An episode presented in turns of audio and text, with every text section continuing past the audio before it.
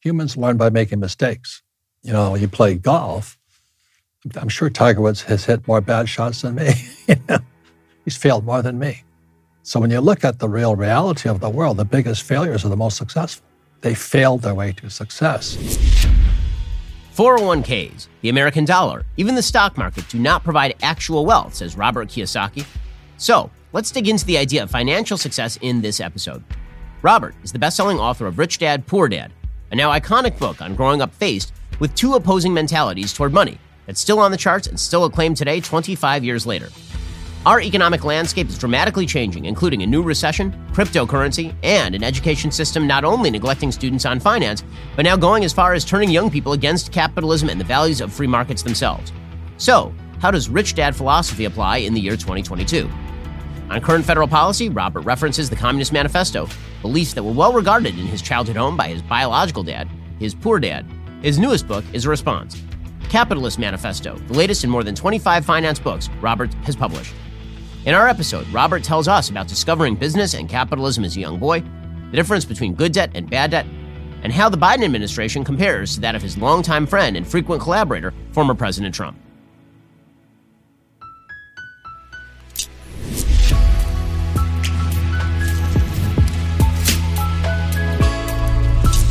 Hey, hey, and welcome. This is the Ben Shapiro Show Sunday Special. This show is sponsored by ExpressVPN. It's time to stand up against big tech. Protect your data at expressvpn.com slash Ben.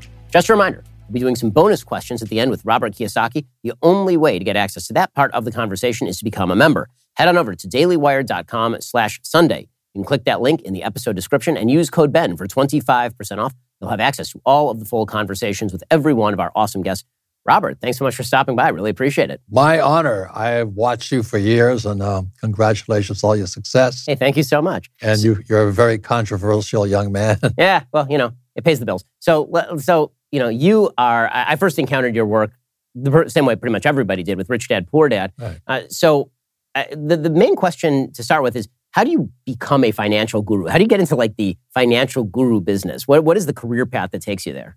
Well, it's the same way you became successful. You just go against the grain. You know, everything my school taught me to do go to school, get a job, work hard, save money, get out of debt, and invest for the long, in the long term in IRA or 401k, stocks, bonds, mutual funds, ETFs. I don't do. Okay, so how do you how do you come to those conclusions? Because I mean, the truth is, for a lot of people, that's not horrible advice. I mean, you, you, you, can you can do okay that way. You'll never become immensely billionaire wealthy that way, but a lot of people lead a oh, pretty oh, solid could. upper middle class lifestyle that way. You could, but that was a story of rich dad, poor dad. See, my poor dad was one of these guys where PhD went to Stanford, University of Chicago, Northwestern, but he was poor. I, I used, to, I used to tell him when I was a kid, PhD stood for poor, helpless, and broke. You know, desperate, desperate. And my rich dad was a man who never went to school. So his mind wasn't affected by academics. And so when it came to the subject of money, you know, he thought differently. So having both men as teachers and mentors, I could see both sides of their worlds. And as I grew older, I liked what my rich dad was saying because he was an entrepreneur. My poor dad was an employee, go to school, get a job, and steady paycheck, job security. It didn't make me happy. You know, so I want to become an entrepreneur. See, in 1971, when Nixon took the dollar off the gold standard, right, violated, broke, you know, just broke all the rules. And my poor dad kept saying, save money. Well, why would you save money when they can print it? You know what I mean? Why would you do that? So I came back, I went to Vietnam twice as a Marine pilot. And I came back and I couldn't listen to my poor dad anymore. He wanted me to become, you know, fly for United Airlines and get a job in a 401k and or I don't know that United Airlines pensions are gone. You know, they got looted. Mm-hmm. You know, so I couldn't listen to my poor dad anymore. But this is in 1970, 74. And in 74 was when ERISA was passed.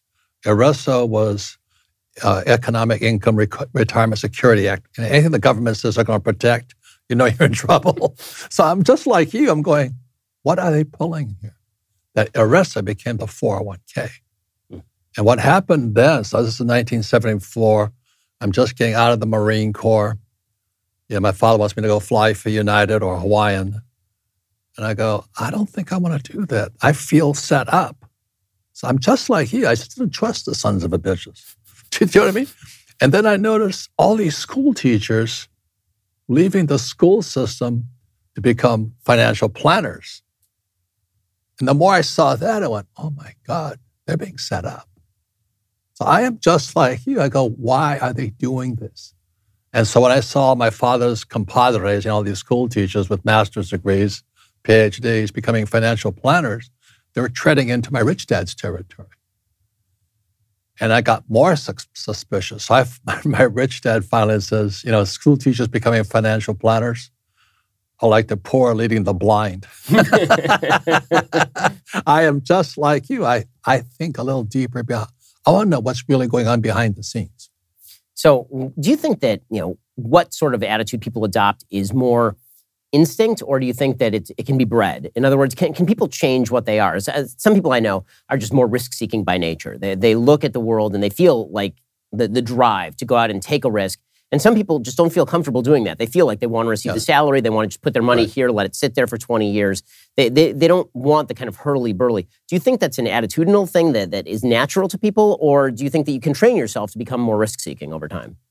I, that's a tough question. I, I more agree with you. You kind of inherently know it. And I just, I went out, you know, went to two tours in Vietnam as a gunship pilot. And I read the Communist Manifesto in 1965. And everybody should read that book because you can see it happening here today. And so in 1965, read the Communist Manifesto 66, I'm in Vietnam for my first time. Went back in 72, and I could see communism spreading. So I become cynical. So I don't know if it's curious or what it is. I just became cynical and distrusting of my own government and schools and teachers, you know, and Wall Street. But I said, I think I'll start questioning everything. So in a second, I want to ask you, you know, what that sort of led you to in terms of your own investment strategy. First, let's talk about making sure that your online activity is safe from prying eyes. I'm sure you've heard me talk about Biden's infrastructure bill. Congress passed it last year. Here's something you probably didn't know about it. In a few years, every single car might be required to come with a safety device that passively monitors you for impaired driving. I don't know about you. I'm not sure the government needs to know what's happening in my car at all times. Why exactly is that their business? Big government would like to control every part of your life and clamp down on your digital freedom, which is why I use ExpressVPN to protect my network from being monitored. See, your internet provider can keep logs of your internet activity. This includes stuff like the sites you visited and how much time you spent on them. But when you use ExpressVPN, your internet activity is shielded. Their app works by rerouting 100% of your network data through their secure encrypted servers to keep your activity private. Unlike the kill switch the government wants to put in all of our cars, ExpressVPN's kill switch actually protects you. If your VPN connection ever drops, network data is immediately stopped from entering or leaving your device to keep your privacy from being compromised. It's a kill switch that actually you control. And all it takes is one easy tap of a button for ExpressVPN to secure all of your devices. It's just that simple. So stop letting the government spy on you. Take back your privacy and freedom at expressvpn.com slash Ben. Get three extra months for free. That's E-X-P-R-E-S-S-V-P-N.com slash Ben. Get this special offer for my listeners. expressvpn.com slash Ben. So let's talk about what this sort of realization that, that a lot of these institutions were not telling the truth, that many of them were setting up, what this sort of led you to. What was your new strategy for how to address the world and, and get involved in the economy? Well, I, I'm a student of Dr. R. Buckminster Fuller, you know, from Harvard. And Harvard claims he is a graduate, but Fuller never graduated from Harvard. Got kicked out twice for behavioral problems, as we understand. And Fuller was my teacher. And uh, He's considered one of the greatest, greatest futurists. But he said all coins have three sides heads, tails, and the edge. And he says intelligence is found the edge. And so what you do and what I do is we look at both sides. Then we decide what's there's good and bad on both sides. But we have to look at both sides. And most people want to look at one side. Like this one guy says that the problem with Americans are we're dysfunctional optimists. You know, don't worry, be happy. that's, mm-hmm. that's Americans. And we're being raped, robbed, and stolen. Our freedoms have been taken away. Do, do you know what I mean? So uh, you and I are very similar. I go, why are they doing this? Why are we letting them do this? That's what gets to me. And my specialty is not politics, but money, the financial systems, the Fed. You know, people say, well, don't fight the Fed. Well, who told you that? Why not fight those bastards? You know what I mean? I mean, can the Fed print oil? Can they print food? Can they print water? No. They print that fake stuff called the US dollar. So that's why I'm suspicious all the time. So when you talk about sort of your own investment strategy, you, you say that the stock market is inflated, that the dollar is not a good source of value, that bonds are going to get paid back in inflated dollars. So where do you recommend that people put their money? Just like you, I do the opposite. I'm 100% debt. You see, in 71, when Nixon took the dollar off the gold standard, breaking the 1944 Bretton Woods Agreement, he just broke the, he just screwed the whole world. The dollar became credit, debt. So we hold up a credit card. Is there any money in it? No. All credit is is the agreement to pay it back. That's all it is. So at that point, after when, and so that was 71. So 72, I'm flying in Vietnam. And I said, What is the gold standard? I didn't know what it was. And 72, it was illegal for Americans to own gold. I went, That's interesting. But they don't teach that in school. You know, so I went shopping for gold in Vietnam. the trouble was, it was behind enemy lines. You know, the NVA, the North Vietnamese, had overrun the gold mine and Marine pilots are not the brightest guys in the box. You know what I mean? so my, my co-pilot and I, we, we create this partnership. Say, we're going to fly behind enemy lines and we're going to buy gold. So we got there. We had this gold mine. We, we took all our guns off. We walked through the village saying, we come as capitalists. We're not Marines, you know, we're unarmed. I just want to buy gold. And the two of us were college graduates, academy graduates. We walk up and we don't even know what gold is. You know? Mm-hmm. And this little Vietnamese woman there, bright red teeth, because they eat betel nuts. And I and gold had floated from 35 to 50 that day. And so I offered her 40. And she went, and she goes, spot. I go, what is spot? I said, I'll give you a 40. Spot. And I'm going, what the hell is she talking? I was getting educated. Gold is money. The mm-hmm. Fed cannot print it. Mm-hmm. And at that point, I became more cynical. So I own gold mines now. yeah. So, so you, you recommend people investing in hard assets that can't be manipulated by the government? I don't recommend anything. I recommend studying. Mm-hmm. Do you know, I mean, be a student of whatever you're. But most people haven't read the Communist Manifesto yet. Do you know what I mean? You should start with that.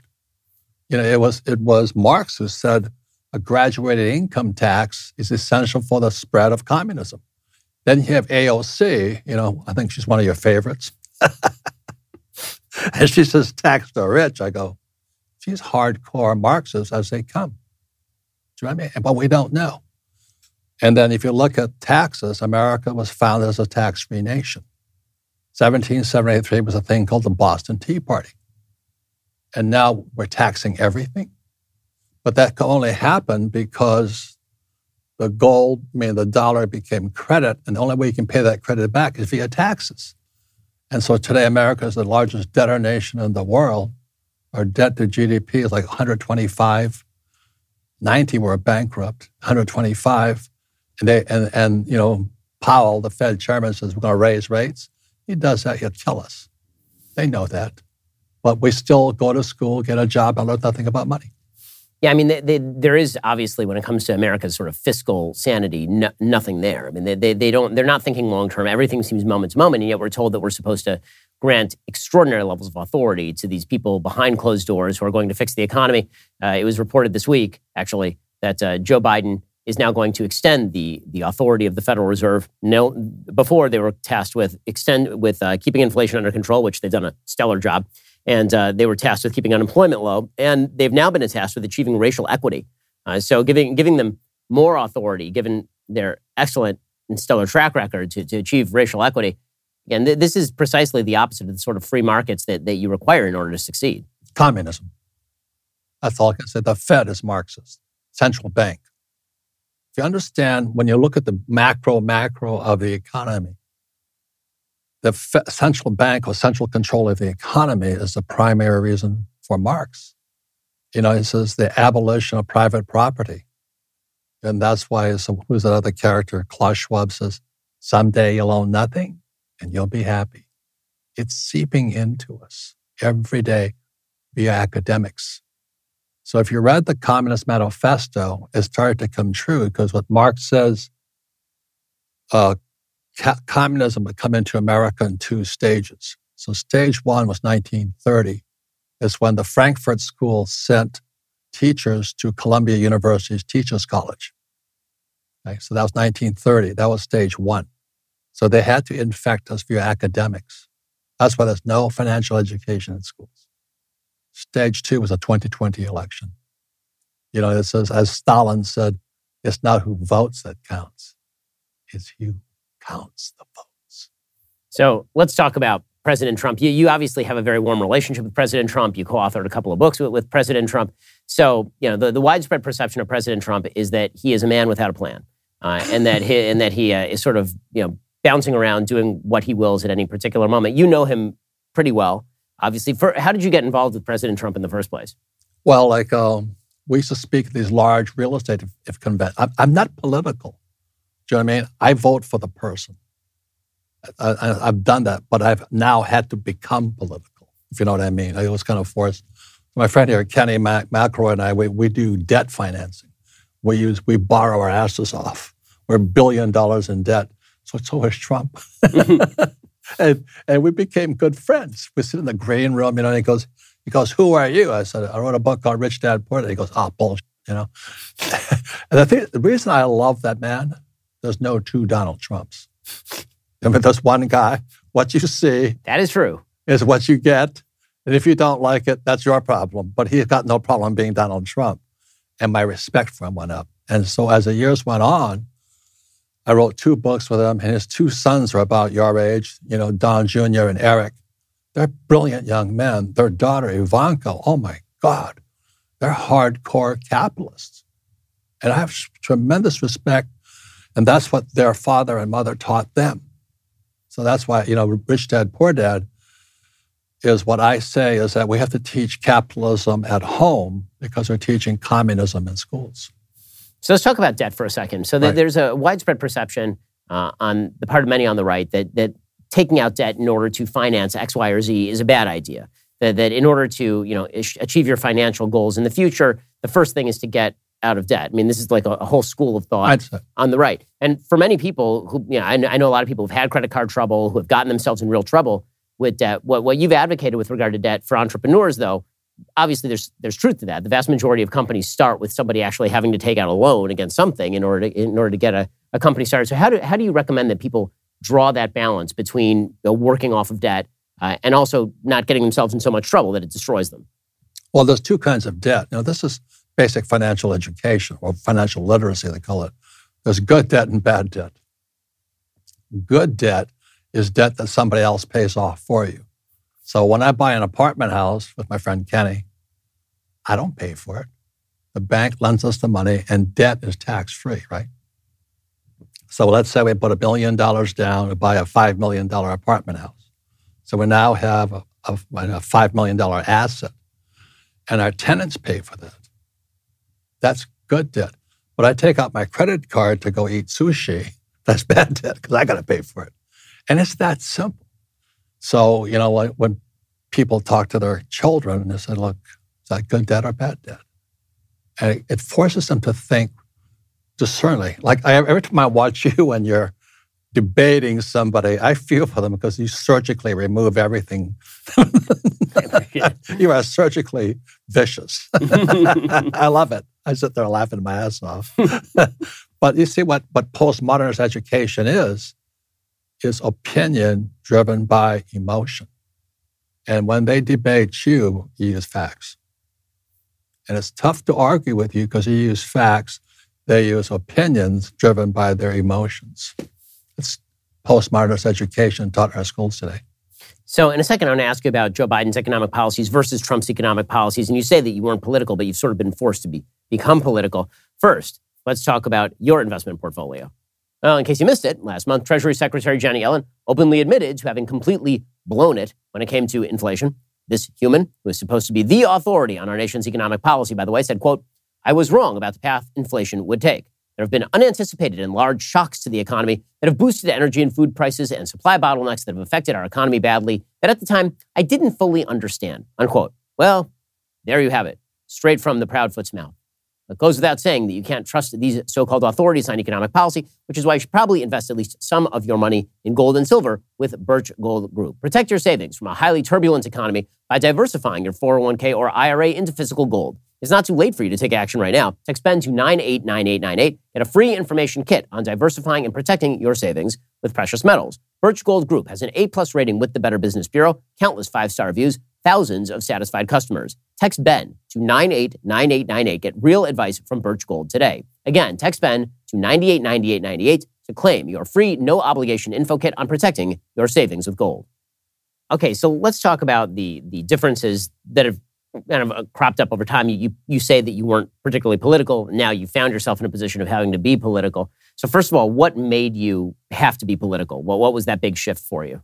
When I realized that, what uh, like I said, in 1965, I was, I was living in Hawaii. I was a terrible student, but I got nominations to Naval Academy, Merchant Marine Academy, and Army.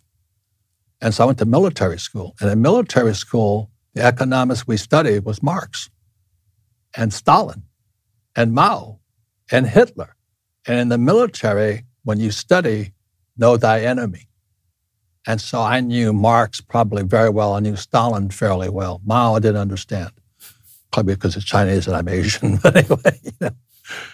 But when I start, when you have information in your head to think critically, you can see it. But as long as Americans are the, you know, dysfunctionally optimistic, don't worry, be happy, they can't see anything. So when, when I see AOC stand up there and say tax the rich, that's 100% Marx. You've talked about the national debt. You said the national debt is, is a real problem. I mean, to a certain extent, isn't the national debt having? I mean, you see why the government's taking out the debt. I mean, for, for the government, that's their apartment building. I mean, they, we pay it off, right? They don't pay it off. All the politicians get to take debt from us, and then they get to spend it on whatever they want, and then we're the ones who pay it off. So you see why actually both parties have engaged in massive spending boondoggles. I mean, uh, I voted for President Trump in 2020. I supported him in 2020. But the amount of spending that the United States government did under President Trump was exorbitant. And, uh, and then, of course, that's been doubled down on by, by President Biden. Uh, do you think that there, it, what, what would it take for the U.S. government to rein in the spending, or do you think that it's just going to come crashing down as a matter of course? Because as you point out, the minute they start raising the interest rates, they're going to have to pay back a lot of that debt at, at, at higher rates. That's just unsustainable. Yeah, like I said, all coins have three sides: heads, tails, and the edge. And as a free individual, we stand on the edge looking at both sides. Do I think they can pay off that debt? Personally, no. So the question is not what the government's going to do about that. What am I going to do about that? Because I'm not going to change the government. You know what I mean? It's so corrupt, as you know. I own gold, gold mines and silver mines.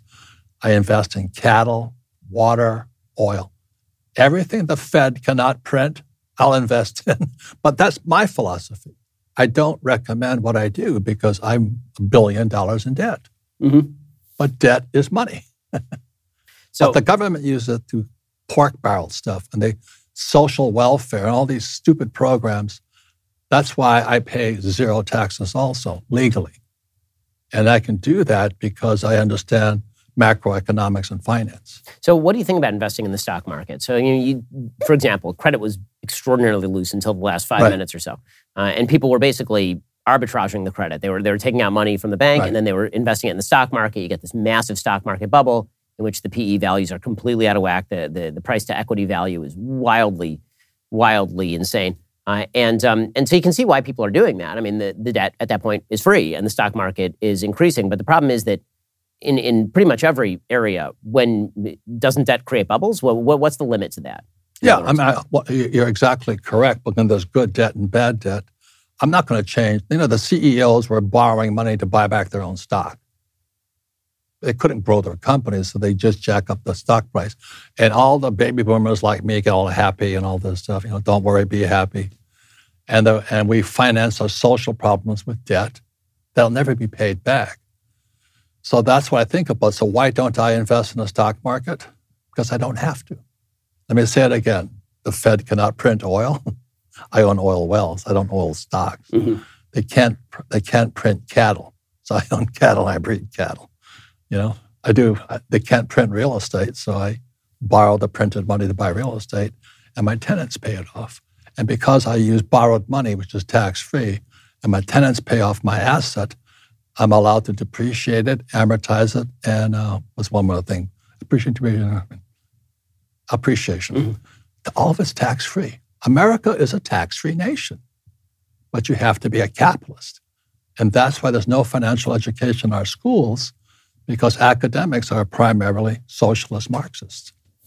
So, given that fact, what do you think the future of the country looks like? I mean, right now, one of the things that I think a lot of people are optimistic about, if you're on the right, is that there's a, a wild level of institutional distrust that's now taking place. So the kind of institutional distrust that you're talking about experiencing in the 60s and 70s, looking at, at what Nixon is doing, taking us off Bretton Woods, that uh, that didn't sink in for a lot of people. For, for several decades, there's been sort of a baseline level of trust in our institutions.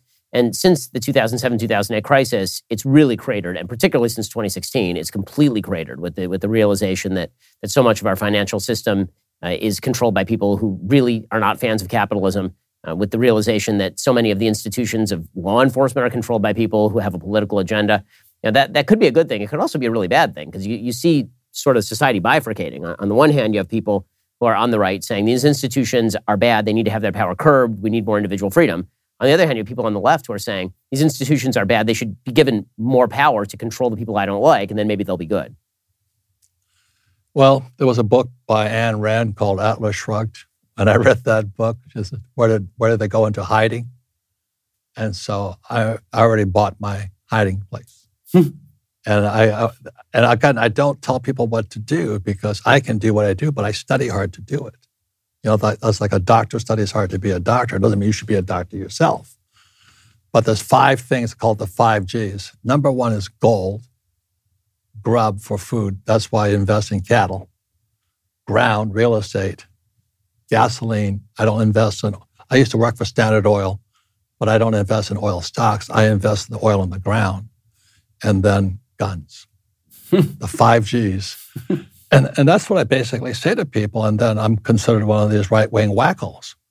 But I also have a private island with armed guards and uh, defensible, uh, marine, defensible positions.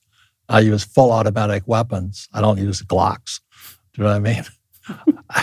you know how education can screw you up. Well, it screwed me up being a Marine and going to military school hmm. because I saw the dark side. I'm going, you know, I, I don't live in the don't worry, be happy world. You know, I want to see all heads and tails, light and dark. So, in a second, I want to ask you sort of how you think. Very critical of the educational system. How you think kids should be educated? How do they learn about this stuff properly? Is it sort of life experience or are there actual lessons that, that are easy to inculcate? We'll get to that in a second. First, let's talk about your sleep quality. So here's the thing my kids keep me up like all the time. If I did not have a Helix sleep mattress, I would be about as brain dead as our current president. Helix Sleep has a quiz that takes just two minutes to complete, matches your body type and sleep preferences to the perfect mattress for you. Why would you buy a mattress made for somebody else? With Helix, you're getting a mattress you know will be perfect for the way you sleep. Everybody is unique. Helix knows that. They have several different mattress models to choose from. They have soft, medium, and firm mattresses. Mattress is great for cooling you down if you sleep hot. Even a Helix Plus mattress for plus size folks. I love my Helix Sleep mattress. Again, it was made just for me. It is firm, it is breathable, and that is what I need. If you're looking for a mattress, you take the quiz, order the mattress you're matched to. The mattress comes right to your door, shipped for free. You don't ever need to go to a mattress store again. Helix is great, but you don't need to take my word for it. Helix was awarded the number one best overall mattress pick of 2020 by GQ and Wired Magazine. So head on over to helixsleep.com slash Ben. Take that two-minute sleep quiz. They'll match you to a customized mattress that'll give you the best sleep of your life. Plus, 10-year warranty. You can try it out for 100 nights risk-free. So exactly what do you have to lose? The answer, of course, is nothing. For a limited time, Helix is offering up to 350 bucks off all mattress orders, plus two free pillows for our listeners. That's their best offer yet. Hurry on over to helixsleep.com slash Ben. All right, so let's talk about the educational system. Obviously, the educational system, they don't even teach basic econ. I mean, not Econ 101. It, it, it seems like most of the education you get about economics is rooted in what do we think is fair? You know, we're in a room and we have a pile of money. How should we distribute the money? There's always this assumption that there's a pile of money to begin with, and that somebody has produced it, and now we get to control it. Uh, but you know, the, it's it's notoriously difficult to teach people not only basic econ, but but also just how to make good financial decisions, especially unless you're using simple rubrics like don't take out debt, because again, good debt versus bad debt is a more subtle distinction than than no debt. So, how, what, what's the best way? You have a, a kid who's five, six, seven years old. you want to create an educational program for them that's going to lead to them being a very successful entrepreneur someday. How do you start that process? Okay, but that's why I wrote Rich Dad, Poor Dad. Like you're a parent, you're the child's most important teacher. And that's what I say. But if you're an idiot and you're broke and you know you can't pay off your credit card debt, what are you teaching your kids? So that's why my wife and I created the cash flow board game, you know, to teach income, expense, asset, li- liabilities, cash flow. But the financial statement, people may not know this, is really blockchain. So when they talk about blockchain today, when you look at a financial statement, it's income, expense, asset, liability, statement of cash flow, auditor. In the real world of crypto, the auditor is blockchain. You've got to verify your numbers trust but verify. So that's why in 1996, my wife and I created the cash flow board game because, as Maria Montessori said, what the hand does, the mind remembers. What that means is you can't become a golfer reading a book. You know, you got to pick up this club and hit bad balls and all that. But our schools punish you for making mistakes. So if I get up there and hit a bad shot, they'll say, oh, you're a stupid golfer. Well, no, take more lessons. And, and that's is the most important thing for the parent is to be the child's most important financial educator. But if the parent is an idiot or is broke, you know what I mean? You can't control their spending. That affects the child. So the parent is the child's most important teacher. So that's why I created board games and write books to stay away from the school system. Education is important, but be careful what you're being taught. You know, Thomas Sowell, he's a fantastic human being, Marine also. You know, he says, he says school is now indoctrination. It's not education. I mean, I, have talked about this with my wife because my kids are still very young. They're eight, six, and two. And so we've talked about the possibility of what to do when the kids get to college age. And what, what I've said to her before is unless they're doing something in STEM, right, where you actually have to have classes in order to become a doctor or become an engineer, if they're looking at liberal arts or if they're just looking at business, I'd rather take all the money that we're talking about and just give it to them to start a business. And I'd rather they try and fail and lose all the money and learn the lessons of failing than go to school and learn how to fail per- perennially and forever because it seems like that that's mostly what, what is being taught at the college level. The, the, the number of entrepreneurs who are people who never went to college, it seems like is really disproportionate to the number of people who went to college or the expectations are wildly out of out of context from from where people end up. I mean, I look at my own company, and my own company, you know, I'm a law school educated guy. My two business partners, neither of them finished college. One of them didn't even go. And so, you know, those are people who, who started off working with their, one of them started off working with his hands and literally handling the gardening on an estate. And another one of them ended up, that when I met him, he was volunteering for a 501c3 group making zero dollars a year. And the way he learned business was actually doing the business. And we had to try a couple of times before we actually succeeded in building Daily Wire. I don't think there's necessarily a substitute for that. And we, we don't give our kids enough chance to take the risk and then fail. Yeah, but you said it accurately. You're going to be a doctor or a lawyer. You better go to school. Of course. I, I, I want to be a, a, pilot. It's best to have a good instructor and who can fly the plane so I can learn to fly the plane. So I say to parents, you know, choose your teachers wisely. But today, I mean, Biden and all those guys are calling parents terrorists. How far down has education gone? How can the teachers allow that to happen? How can they teach critical race theory, saying that America is a systemically racist country? That's a racist remark. You know, and I'm Japanese American, fourth generation. My family was locked up in concentration camps in California. We had all of our property taken and all this stuff. But America is not systemically racist. There are racists here obviously. But the, the, most of them are in school today. And they're not. So I say to parents, you know, what are you teaching your kids when it comes to money? And then what are your schools teaching your kids about money? And for most people, it's zero. So how old are your kids now? Uh, they are eight, six, and two. Okay, I'll send you a cash flow board game. That sounds that. great. Now, my, my son would be very into it, particularly. Oh, my, my son is already asking me about like what money is, and I have to explain to him that you know the differences between money that's backed by the full faith and credit of the United States and actual you know tradable and fungible gold, for example. Yeah. And that's it's it's it's interesting trying to explain those concepts yeah. to, to to small kids, particularly because it requires you to have a little bit more specificity in how you think, right. for sure. So the game teaches both parents and kids, and a lot of people say, well, "How come my kids kicking my butt?" I said, "Because because they don't have brakes put on yet." You know, kids just make mistakes. Parents still have what they were programmed to think. Don't make mistakes. Make sure everything, you know, I mean, they're, they're slower. Kids are faster. And so they learn faster. So I learned, you know, when I was 10, my rich dad started teaching me about entrepreneurship and investing with the game of Monopoly. And, you know, so I'm sitting there, and my poor dad, the academic, is going, What you doing? I said, I played Monopoly. And he says, Well, that's a waste of time. You know, go back and study. And so I, he says, Well, ask, ask, ask your friend's father, Rich Dad, why you studying Monopoly? And so I asked Rich Dad, I said, Why are we studying Monopoly? He says, Because one of the greatest formulas of wealth is found in this game board, idiot. I said, What is? I'm 10 years old going like this four greenhouses, 1031 tax deferred exchange into a red hotel. I guess, and so I'm a kid going, and my old man, the PhD from Stanford and all this stuff, you know, and he's broke. He's broke. He's broke. And Rich Dad goes from his little dinky little store, and now the property he owns is called the Hyatt Regency on Waikiki Beach. So he followed the four greenhouses, one red hotel. And again, the greatest educator of our times could have been Maria Montessori, who said, What the hand does, the mind remembers. So my rich dad, for my education, he says, You want a real education, kid? I go, Of course, of course. So he owned, my, my father called, poor dad called them slums. My rich dad says, I'm a low income housing provider. Mm-hmm. you know, I mean, it's just definitions. He says, Go knock on doors and collect rent. I went, What? You know, so that's why people, everybody wants to invest in real estate, but they don't want to collect rent or fix the toilet. You know mm-hmm. what I mm-hmm. mean? So I'm 10 year old, 10 to 12, I'm, uh, your rent is due.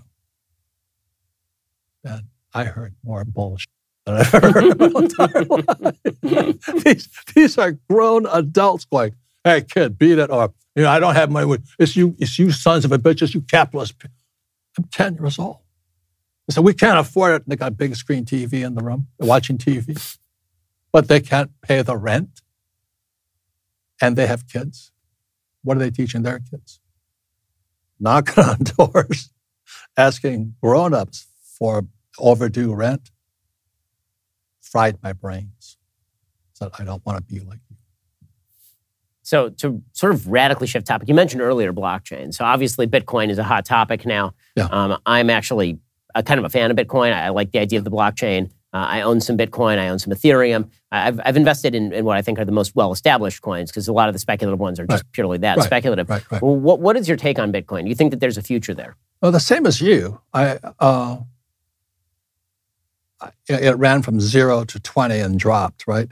So I studied. So actually, zero all the way up to like sixty, and now it's down back yeah, to twenty. But the, yeah, but the, the first top was twenty. Yeah, yeah. It retraced. I said, okay, if it re- if it rebounds, it's got momentum mm-hmm. behind it. Mm-hmm. It got something behind it because I don't know. I, I, barely use my cell phone. You know, yeah. so technically challenged. And so when it hit six thousand, I struck. I got thirty at six. Then it hit nine. I said, okay, it's going to move. So I bought thirty at nine, and I stopped. So I'm watching. I think today's at twenty-one thousand. If it goes back to eleven, I get interested again. Mm-hmm.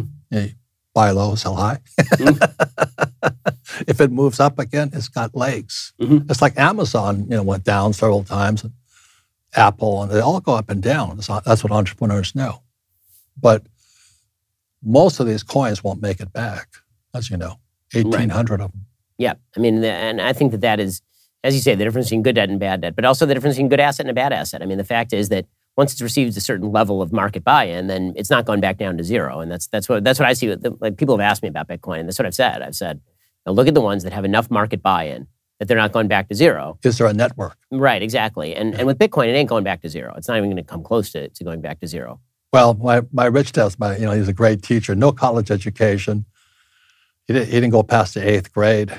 And he said, the problem with bull markets is stupid people look smart.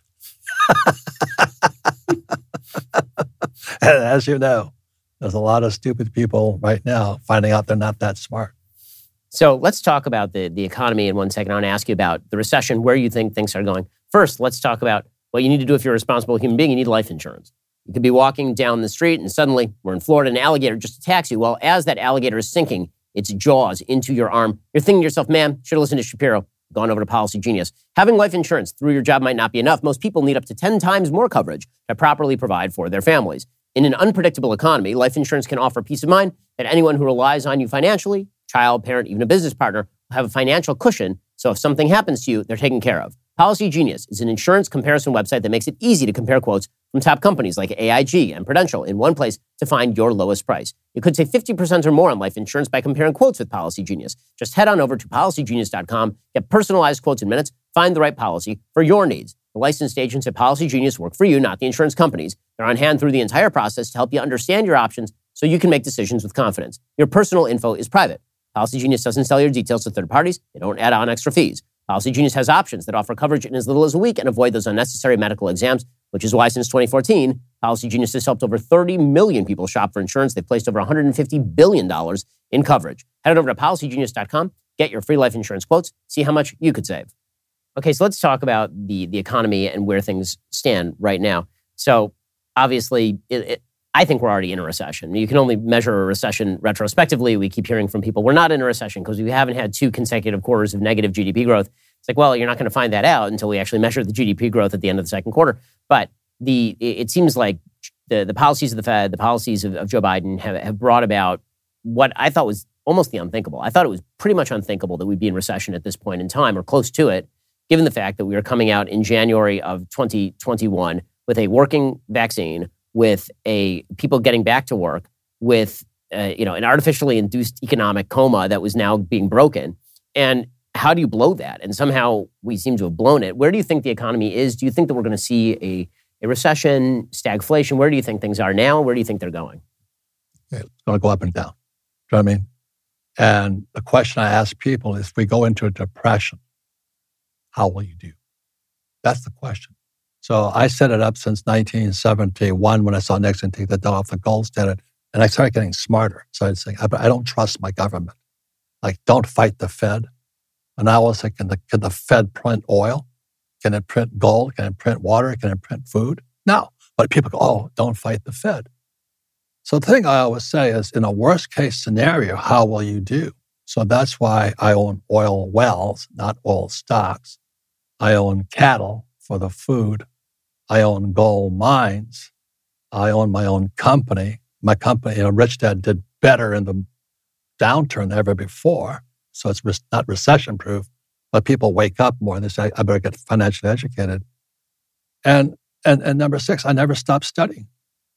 You know, it's, it's the most important thing you can do. That one guy said, was, I think it was a Russian guy, he says the problem with Americans is we're dysfunctionally optimistic. You know, we live in a don't worry, be happy world. And you know that's not the real world. So one of the things that you also say is that people in America don't tend to emulate the successful. We don't we don't spend enough time looking at the successful and figuring out how they did it.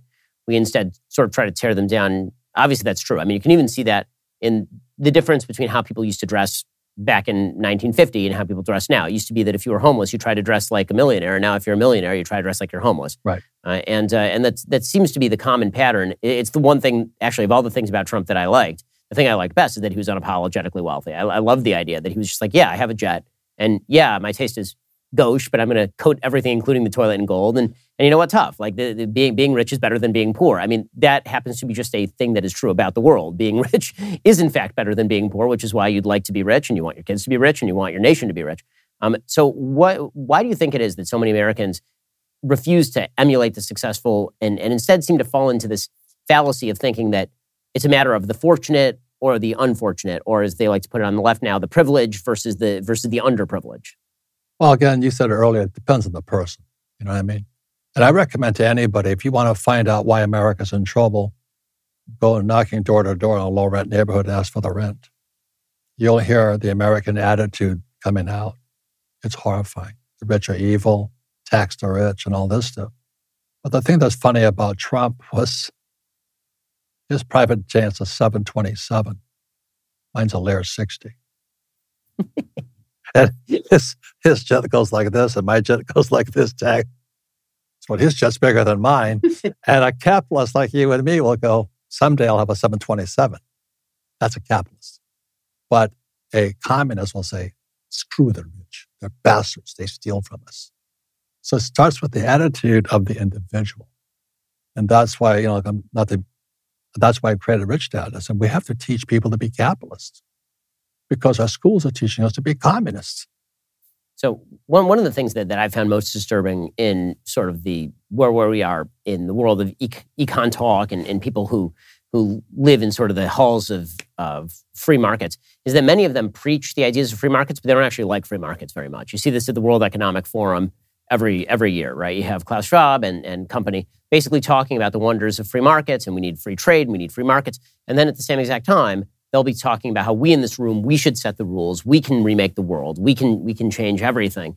And then when things fail people tend to blame capitalism. You saw the same thing in 2007 2008 you, you have an entire government sponsored industry of giving out subprime loans to subprime borrowers who obviously are not going to pay them back backed by the government and then people take those and they mix them into the economy and they create these credit derivative swaps and mix them with a bunch of other assets that are higher rank. And suddenly there's our A assets when they really should not be A assets and then it infects the entire economy. And then when things go south, we're told by the media that capitalism has failed, as opposed to what really happened here, which is the combination of profit seeking people and government failed. And profit seeking people and government is not capitalism. Capitalism is a profit seeking person without the government.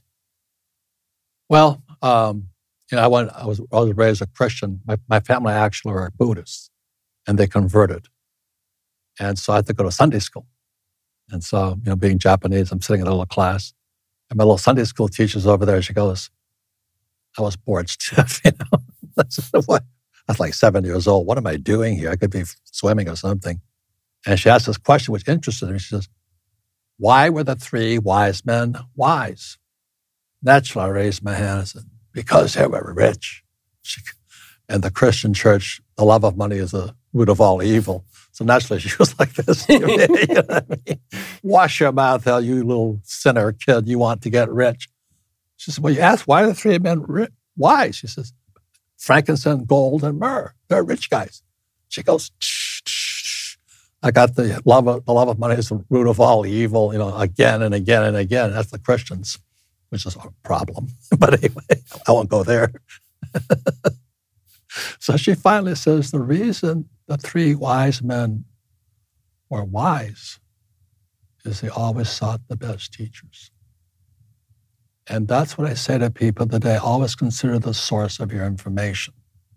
Consider who's teaching you. I mean, I, I think I like about YouTube is I listen to the communist also.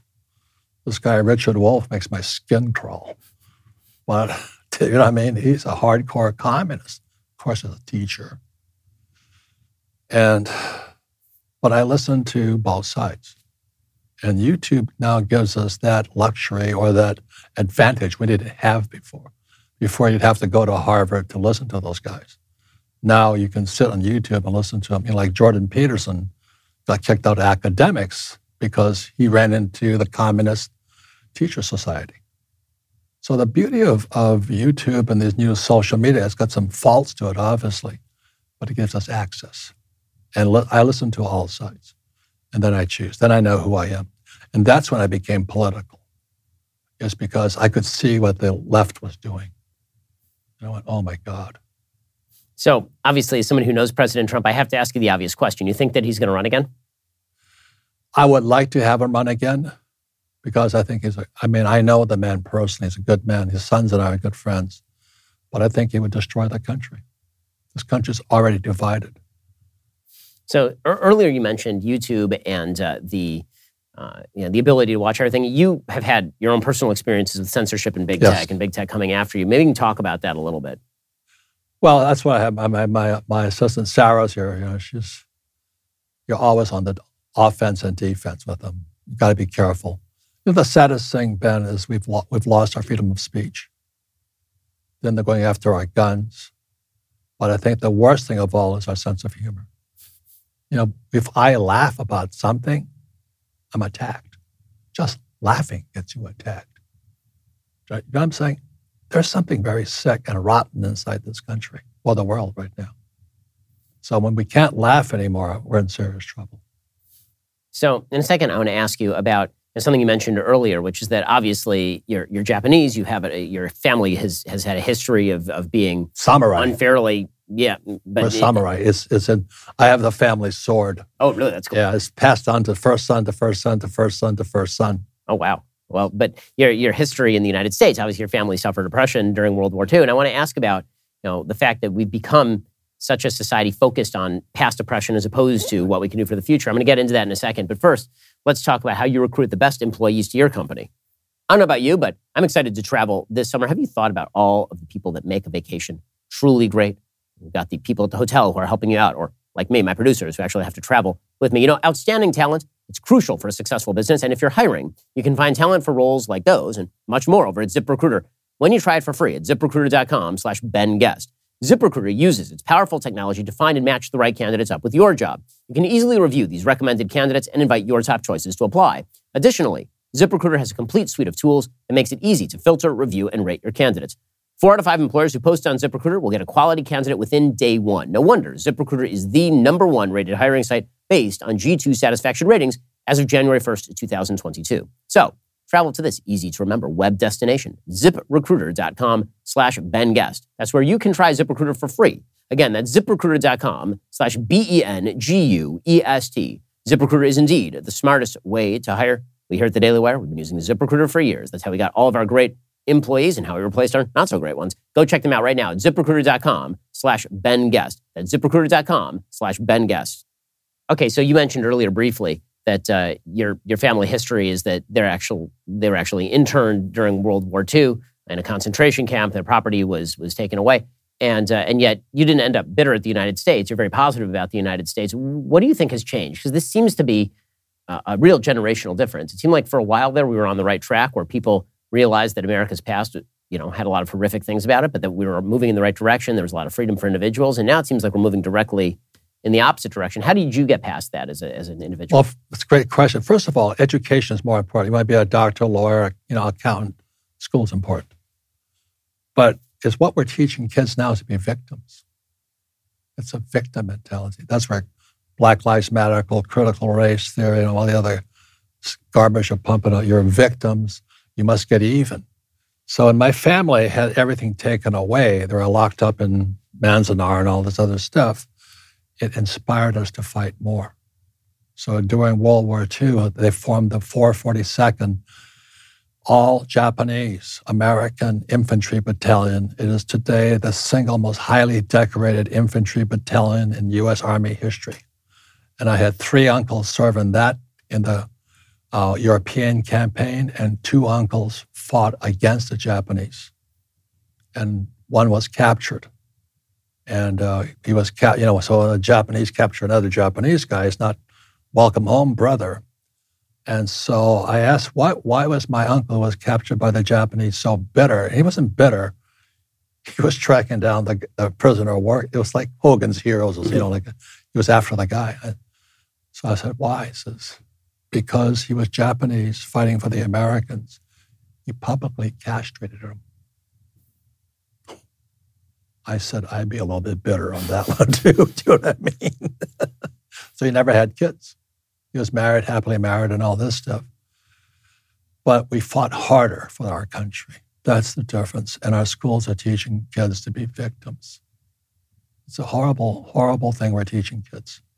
So, you know, in, in my own career, uh, I can see that you know every failure leads to a lesson that you can then apply forward. And so, you know, before we started Daily Wire, Jeremy Boring, my business partner, and I, uh, we we had worked together on a couple of failed enterprises. He had he had run a company called Declaration Entertainment, which was basically the idea that we were going to make conservative movies, but crowdfunded, didn't do well. We started a, we started working with David Horowitz Freedom Center and founded Truth Revolt, and that started going well, and then it sort of fell apart. Uh, and then we started Daily Wire, and it was we, we had learned a lot of lessons over the course of the prior years, and, and that really led to our success. What were some of the most important failures to you uh, that that allowed you to kind of? Well, I think you get into how do we how do we learn?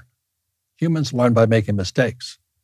You know, God designed us so when a baby learns to walk, baby crawls, stands up and falls, stands up and falls, then finally takes the first step, and the next thing running, then flying. But what our schools do when a child falls, they punish them. You're stupid. You make mistakes. Smart people don't make mistakes. And when the way when I look at the way humans were designed to learn, we're designed to learn from mistakes. So that's why you can't, you know, you play golf. I'm sure Tiger Woods has hit more bad shots than me. he's failed more than me. So when you look at the real reality of the world, the biggest failures are the most successful.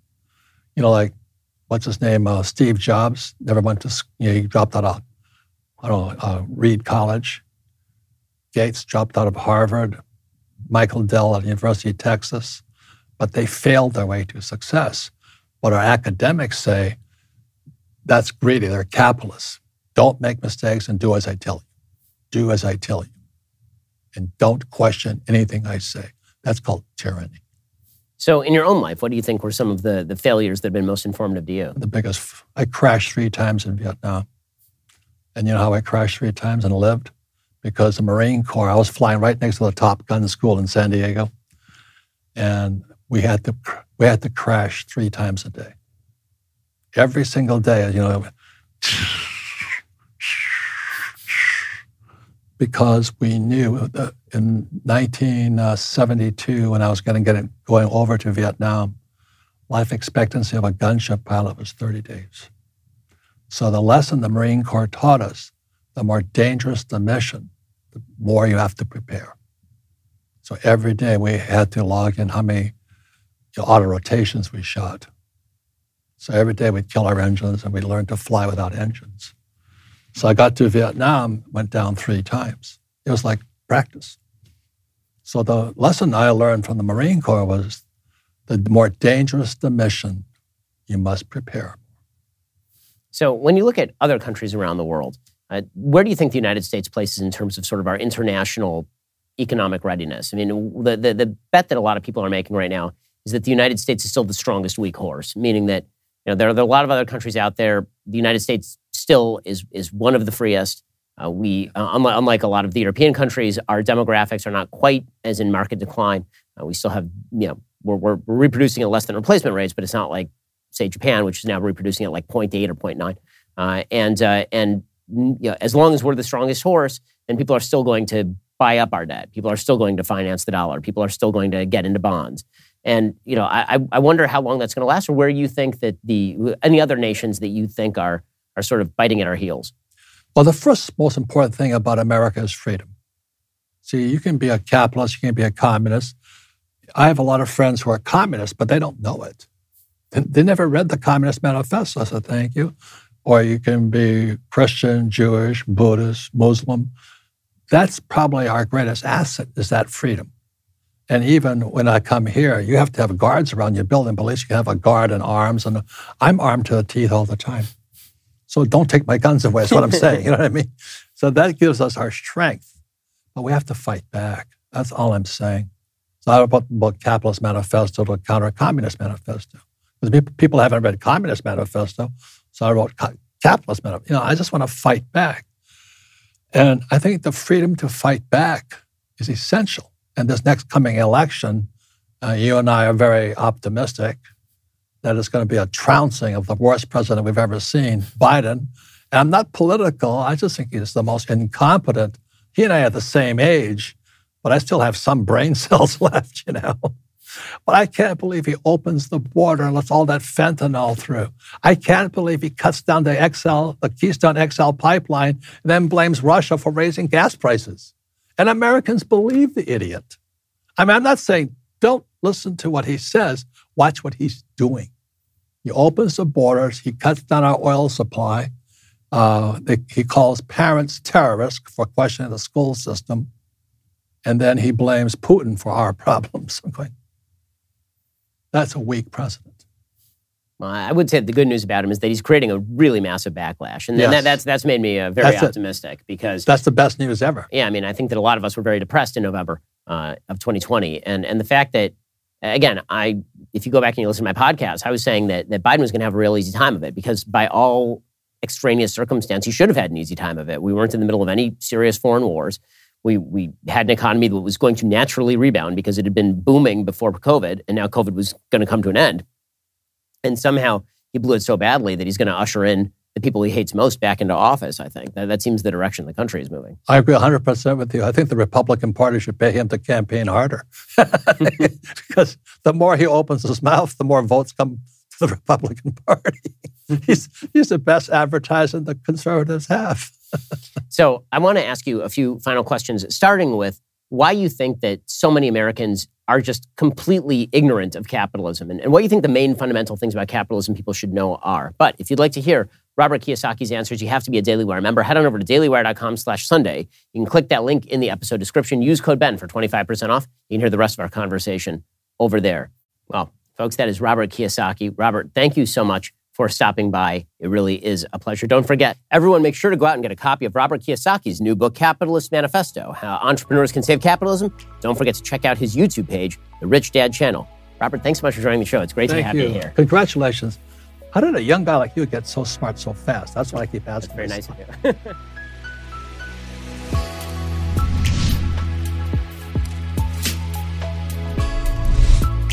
Ben Shapiro Show Sunday Special is produced by Mathis Glover. Executive producer Jeremy Boring. Production manager Brandon McGuire. Associate producer Savannah Dominguez Morris. Editing is by Jim Nickel. Camera and lighting is by Zach Genta. Audio is mixed by Mike Coromina. Hair, makeup, and wardrobe is by Fabiola Cristina. Title graphics are by Cynthia Angulo. Production coordinator Jessica Kranz. The Ben Shapiro Show Sunday Special is a Daily Wire production. Copyright Daily Wire 2022.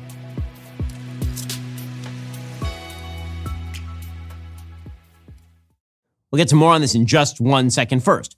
Pure Talk believes in American values, and that free should mean, you know, like free. So when you switch to Pure Talk today, you'll get a free Samsung 5G smartphone. There's no four line requirement, no activation fee, just a free Samsung that's built to last with a rugged screen, quick charging battery, and top tier data security. Qualifying plans start at just 35 bucks a month for unlimited talk, text, 15 gigs of data, and a mobile hotspot. Pure Talk gives you phenomenal coverage on America's most dependable 5G network.